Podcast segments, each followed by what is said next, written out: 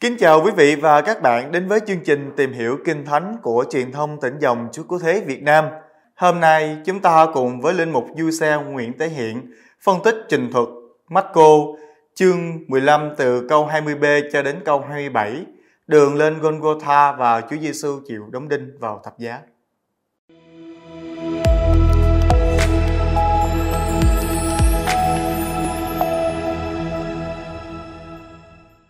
Quân lính dẫn Đức Giêsu đi để đóng đinh vào thập giá. Lúc ấy, có một người từ ngoài đồng về, đi ngang qua đó, tên là Simon, gốc Kyrene. Ông là thân phụ của hai ông Alessandro và Rufo. Chúng bắt ông vác thập giá đỡ Đức Giêsu. Chúng đưa người lên một nơi gọi là Golgotha, nghĩa là đồi sọ. Chúng trao rượu pha một dược cho người, nhưng người không uống. Chúng đóng đinh người vào thập giá, rồi đem áo người ra bắt thăm mà chia nhau, xem ai được cái gì. Lúc chúng đóng đinh người là giờ thứ ba, bản án xử tội người viết rằng vua người Do Thái. Bên cạnh người, chúng còn đóng đinh hai tên cướp, một đứa bên phải, một đứa bên trái. Thưa cha, con thấy trình thuật trong tin mừng Marco về đường lên Golgotha và việc Chúa Giêsu bị đóng đinh vào thập giá rất giống so với trình thuật tin mừng Matthew, đúng không ạ? À? Đúng là về mặt cốt truyện thì uh, tin mừng Marco uh, ờ, khá giống với tin mừng Matthew, chỉ là thời của động từ thì uh, linh động hơn, thì đa dạng hơn uh, và nhất là ừ, ở trong suốt cái trình thuật này của Marco đó thì chỉ có quân lính hành động mà thôi. Quân lính thực hiện 7 hành động. Thứ nhất là dẫn Chúa Giêsu đi. Và thứ hai là bắt ông Simon vác thập giá của Chúa Giêsu. Thứ ba là đưa Chúa Giêsu lên đồi Golgotha. Thứ tư là trao rượu pha với một dược cho Chúa Giêsu. Thứ năm là đóng đinh Chúa Giêsu. Thứ sáu là bắt thăm chia áo Chúa Giêsu và cuối cùng thứ bảy là đóng đinh hai tên cướp. Thánh Marco trình bày ông Simon Kyrene như là một người đang đi ngang qua. Chắc chắn lúc đó đang có rất đông người cùng quân lính đem Chúa Giêsu lên núi sọ. Quân lính sẽ dễ dàng bắt bất cứ ai trong đám đông đó vác đỡ thập giá cho Chúa Giêsu. Vì thế, chi tiết một người đang đi ngang qua này có vẻ rất bất thường và chắc chắn có một ý nghĩa. Cha nghĩ như thế nào về chi tiết này ạ? À?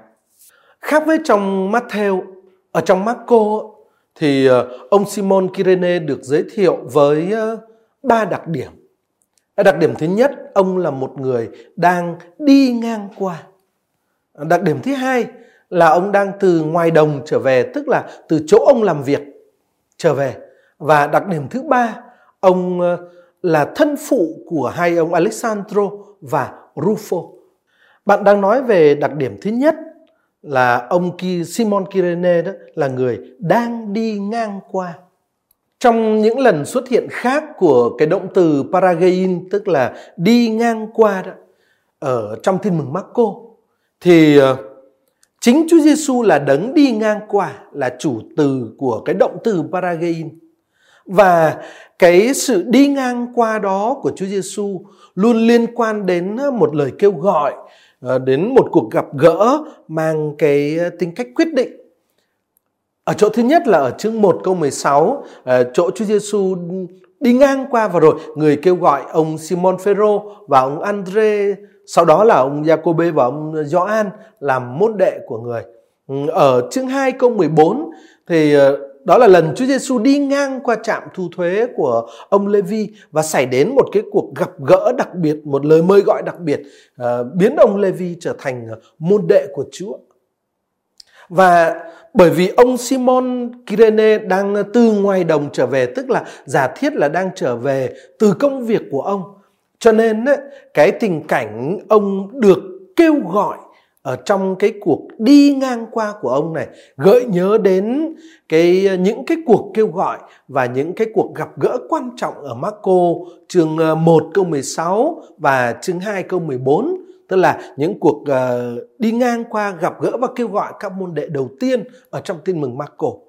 Và rồi chính cái tên của ông Simon Kyrene cũng gợi nhớ đến cái tên của người môn đệ đầu tiên được Chúa Giêsu kêu gọi Ờ, trong tin mừng Marco, đó là ông Simon, tức là Thánh Phêrô.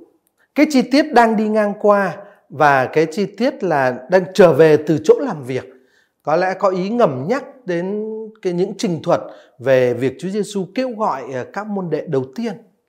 Và bây giờ ông Simon bị bắt buộc phải giúp Chúa Giêsu. Như vậy là ở bên cạnh Chúa Giêsu rõ ràng lúc này không có một môn đệ nào hiện diện để có thể giúp Ngài được. Vâng, con xin cảm ơn cha. Vậy còn đặc điểm thứ ba của ông Simon Kyrene thì có ý nghĩa gì không ạ? À? Đặc điểm thứ ba của ông Simon là ông ờ, là thân phụ của ông Alexandro và ông Rufo.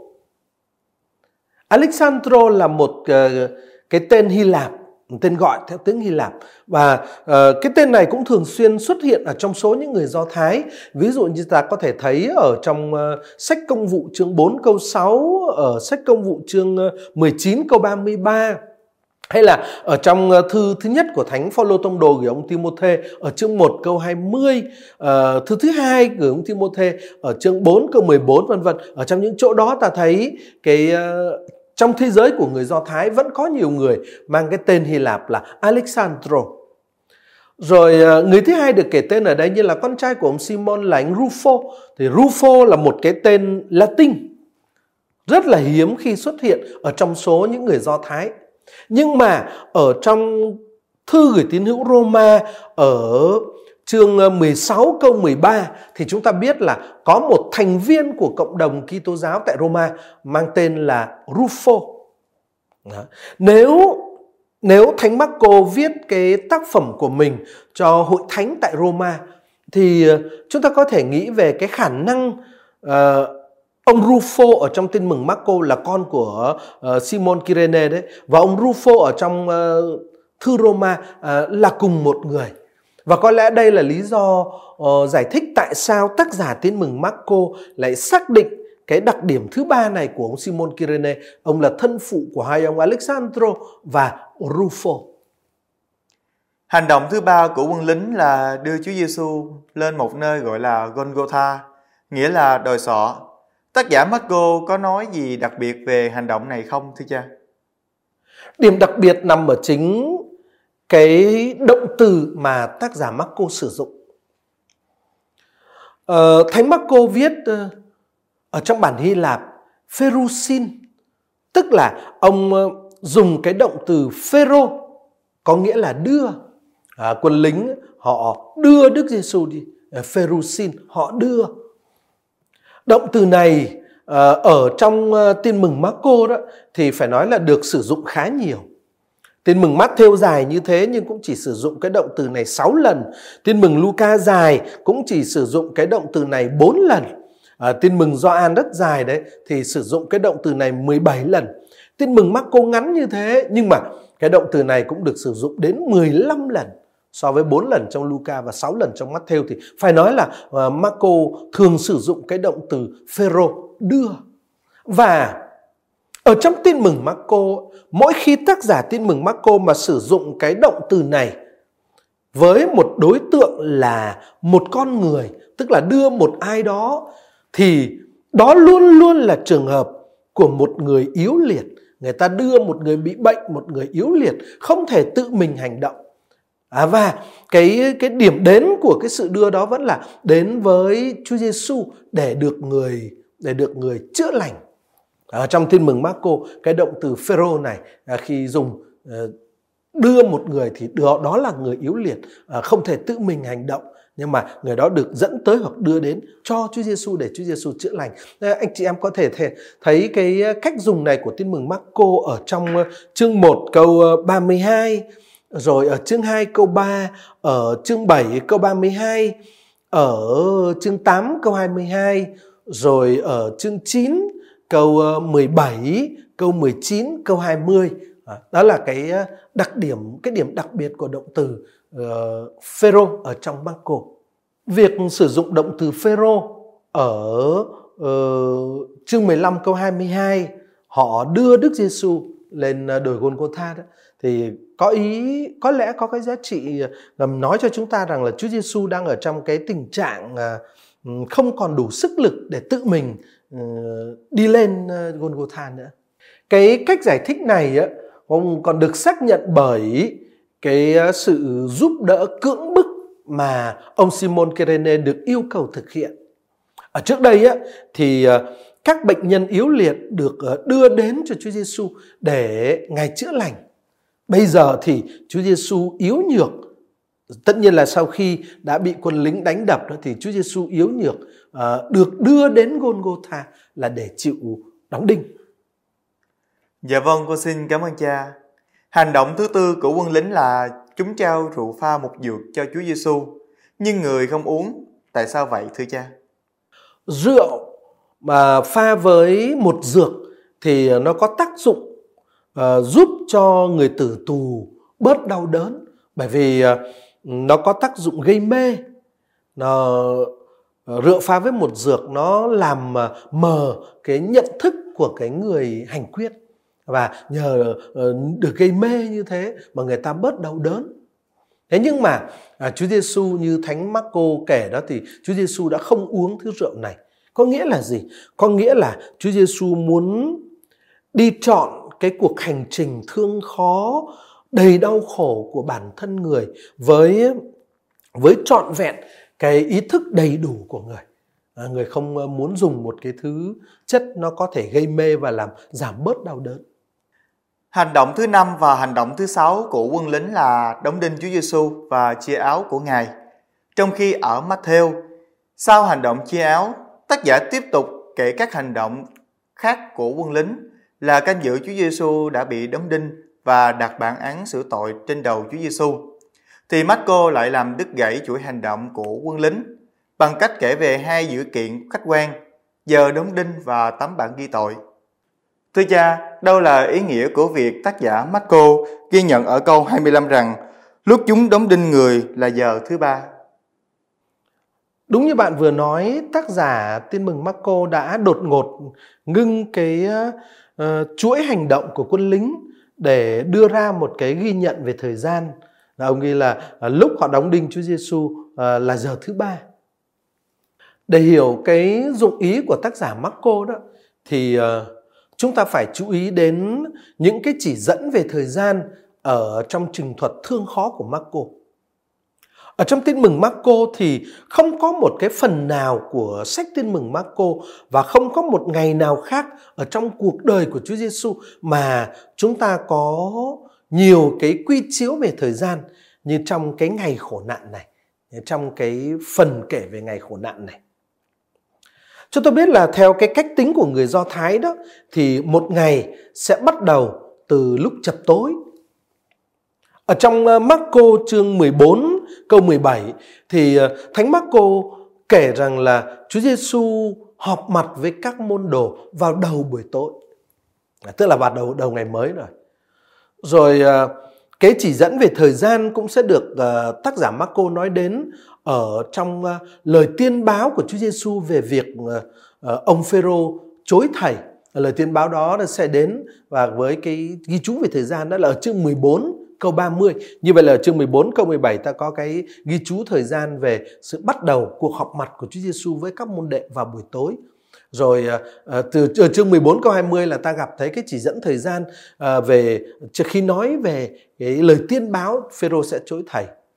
Rồi suốt cái đêm hôm đó, cái buổi đêm hôm đó là những thời khắc cuối cùng Chúa Giêsu ở chung với nhóm 12 à, được kể ở chương 14 câu 17 đến câu 42 rồi kể cả câu 50 nữa. Rồi ở chương 14 câu 43 cho đến câu 52 á, là ta thấy xảy đến cuộc bắt giữ Chúa Giêsu. Rồi ờ, từ câu chương 14 câu 53 cho đến câu 65 á, là phiên tòa uh, của Thượng Hội đồng Do Thái uh, xét xử Chúa Giêsu. Sáng sớm như ở trong Marco chương 15 câu 1 ấy, thượng hội đồng quyết định ờ, nộp Đức Giêsu cho quan Philato. Vào giờ thứ ba, Chúa Giêsu bị đóng đinh vào thập giá. Marco chương 15 câu 25. Rồi vào giờ thứ sáu tức là vào khoảng ờ, ờ, 12 giờ trưa, bóng tối bắt đầu bao trùm và kéo dài đến giờ thứ 9, tức là uh, khoảng 3 giờ chiều. À, chi tiết đó được nói đến ở chương 15 câu 33. Vào giờ thứ 9 xảy đến tiếng kêu đầu tiên của Chúa Giêsu. Rồi sau đó Chúa Giêsu lại kêu một tiếng lớn rồi ờ, người tắt thở. Chương 15 câu 34 đến câu 37. Sau đó vào buổi chiều muộn, thì ông Giuse Arimathea đến gặp quan Philato và xin thi hài Chúa Giêsu để chôn cất. Như vậy là cái ngày cuối cùng của Chúa Giêsu từ bữa tiệc ly cho đến khi Chúa Giêsu được an táng, ở trong tin mừng Marco, có một cái trật tự thời gian được ờ, chỉ định một cách rất rõ ràng. Và cái điều này dường như là làm nổi bật lên một sự thật rằng chính những cái sự kiện xảy ra ở trong ngày hôm đó thì không phải là những sự kiện ngẫu nhiên hay hỗn loạn, mà nó là một phần của cái ờ, trật tự mà Thiên Chúa đã xác định. Cho nên ờ, có thể nói là theo một nghĩa nào đó, cái ghi chú ờ, về giờ thứ ba, nó giống như là một cái ờ, lằn ranh, nó giống như là một cái đường phân cách về phương diện thời gian rất là quan trọng ở cho đến lúc này, tức là cho đến giờ thứ ba, khoảng 9 giờ sáng, thì rất nhiều sự kiện nối tiếp nhau đã dồn dập xảy ra, như chúng ta vừa liệt kê hồi nãy. Còn từ giờ thứ ba, tức là từ 9 giờ sáng cho đến chiều, thì tốc độ diễn tiến của các sự kiện sẽ chậm rãi hơn nhiều. Trong cái khoảng thời gian dài này, từ 9 giờ sáng là giờ thứ ba ừ, sẽ bao gồm sự chế nhạo của Chúa Giêsu trên thập giá, rồi bóng tối bao trùm, rồi cái chết trên thập giá và việc chôn cất Chúa Giêsu chỉ có bốn sự kiện đó nhưng mà à, bốn sự kiện đó sẽ kéo dài từ lúc 9 giờ sáng cho đến lúc chiều muộn và tất cả các sự kiện đó như tôi vừa nói đến hồi nãy đấy đều được ghi chú một cách rõ ràng về thời điểm xảy ra và đều được dành cho một khoảng một khoảng không gian và một khoảng thời gian để suy niệm dài hơn là những sự kiện đã xảy ra trước giờ thứ ba. Vì thế cho nên đúng như là bạn đã nói đó, thì tác giả Marco có lẽ đã có một cái dụng ý đặc biệt khi ông dừng lại, thì ông dừng lại để ghi nhận một cách rõ ràng về cái thời điểm quân lính đóng đinh Chúa Giêsu bởi vì từ thời điểm này cho đến tới hết ngày những sự kiện xảy ra là những sự kiện quan trọng và được kể một cách chậm rãi với cái khoảng không gian và thời gian uh, để suy niệm dài hơn. Dạ vâng, cô xin cảm ơn cha. Dữ kiện khách quan thứ hai mà tác giả Marco kể ở đây là nội dung bản án xử tội. Ông viết ở câu 26. Bản án xử tội người viết rằng vua người Do Thái. Marco chương 15 câu 26 uh, ờ, tức là cái câu trình bày về bản án xử tội Chúa Giêsu đó thì uh, cái câu này chỉ chứa đựng một yếu tố chung cho cả bốn sách tin mừng luôn đó là cái ờ, lời nói về căn tính của người bị kết án là tác giả Marco uh, ghi ở đây một câu đơn giản vua người Do Thái Hồ Basileus Tôn Judaion tất nhiên là cái dòng chữ này um, nhắc lại uh, những câu 2, câu 9, câu 12, câu 18 ở trong chương 15 của Marco. Và cái dòng chữ này dường như không phải là lời cuối cùng nói về căn tính của người bị xử tử. Ờ, thậm chí cái ờ, cái cái lời này uh, vua dân Do Thái này còn chuẩn bị cho cái uh, chi tiết ở chương 15 câu 32 người ta nhạo báng Chúa Giêsu. Tuy nhiên, tuy nhiên cái dòng chữ này Hồ tôn Judaion vua dân Do Thái này vẫn có vẻ là trung lập hơn trung lập hơn là cái uh, bản án xử tội được kể ở Matthew chương 27 câu 37.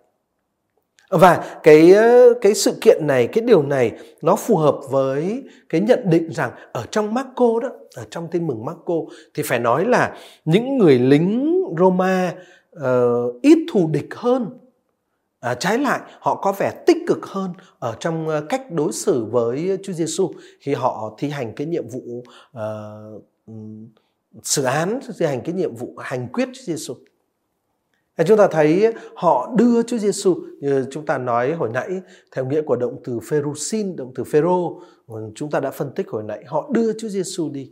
Rồi à, họ trao cho Chúa Giêsu rượu pha với một dược. À, với dĩ nhiên là với cái tác dụng có thể làm cho Chúa Giêsu bớt đau đớn chứ không phải là rượu pha với mật đắng như ở trong tin mừng Matthew. Rồi à, ở trong tin mừng Marco thì những người lính này không được trình bày như là những người treo bản cái bản ờ, cái bản khắc ờ, xử án Chúa Giêsu. À, ờ, rồi ở trong tin mừng Marco đó thì những người lính Roma cũng không xỉ vả Chúa Giêsu đang bị đóng đinh trên thập giá, đang bị treo trên thập giá. Họ cũng không chỉ có chăm chăm hành hạ Chúa Giêsu mà thôi. Là, là những cái chi tiết đó rất là khác với những chi tiết nói về quân lính ở trong uh, Matthew chương 27 câu 27 cho đến câu 37. Nên uh, cái chi tiết là uh, người ở bản án xử tội người viết rằng chi tiết ở câu 26 này vua người Do Thái không nói ai ai gắn bản án đó lên và cái lời vua người Do Thái nó có tính trung lập hơn là so với uh, cái kênh công thức được viết ở trong bản án ở trong Matthew. Tất cả những điều đó phù hợp với nhận định rằng ở trong Marco thì những người lính Roma ít thù địch hơn và có vẻ tích cực hơn. Sao phán ngừng để đưa ra hai ghi nhận về thời điểm và về nội dung bản án xử tội? Tác giả Marco kể lại hành động thứ bảy của quân lính là đóng đinh hai tên cướp còn thấy tác giả Marco có vẻ chỉ tường thuật khách quen những hành động của quân lính mà thôi. Đúng không thưa cha? Vâng, tôi cũng nghĩ vậy.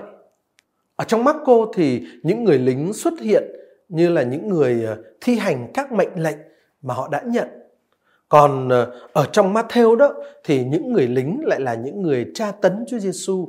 Họ đưa rượu với mật đắng cho Chúa Giêsu ở trong Matthew chương 27 câu 34 và họ coi thường Chúa Giêsu uh, họ treo bản án uh, trên đỉnh đầu Chúa Giêsu ở trong uh, uh, Matthew chương 27 câu 37.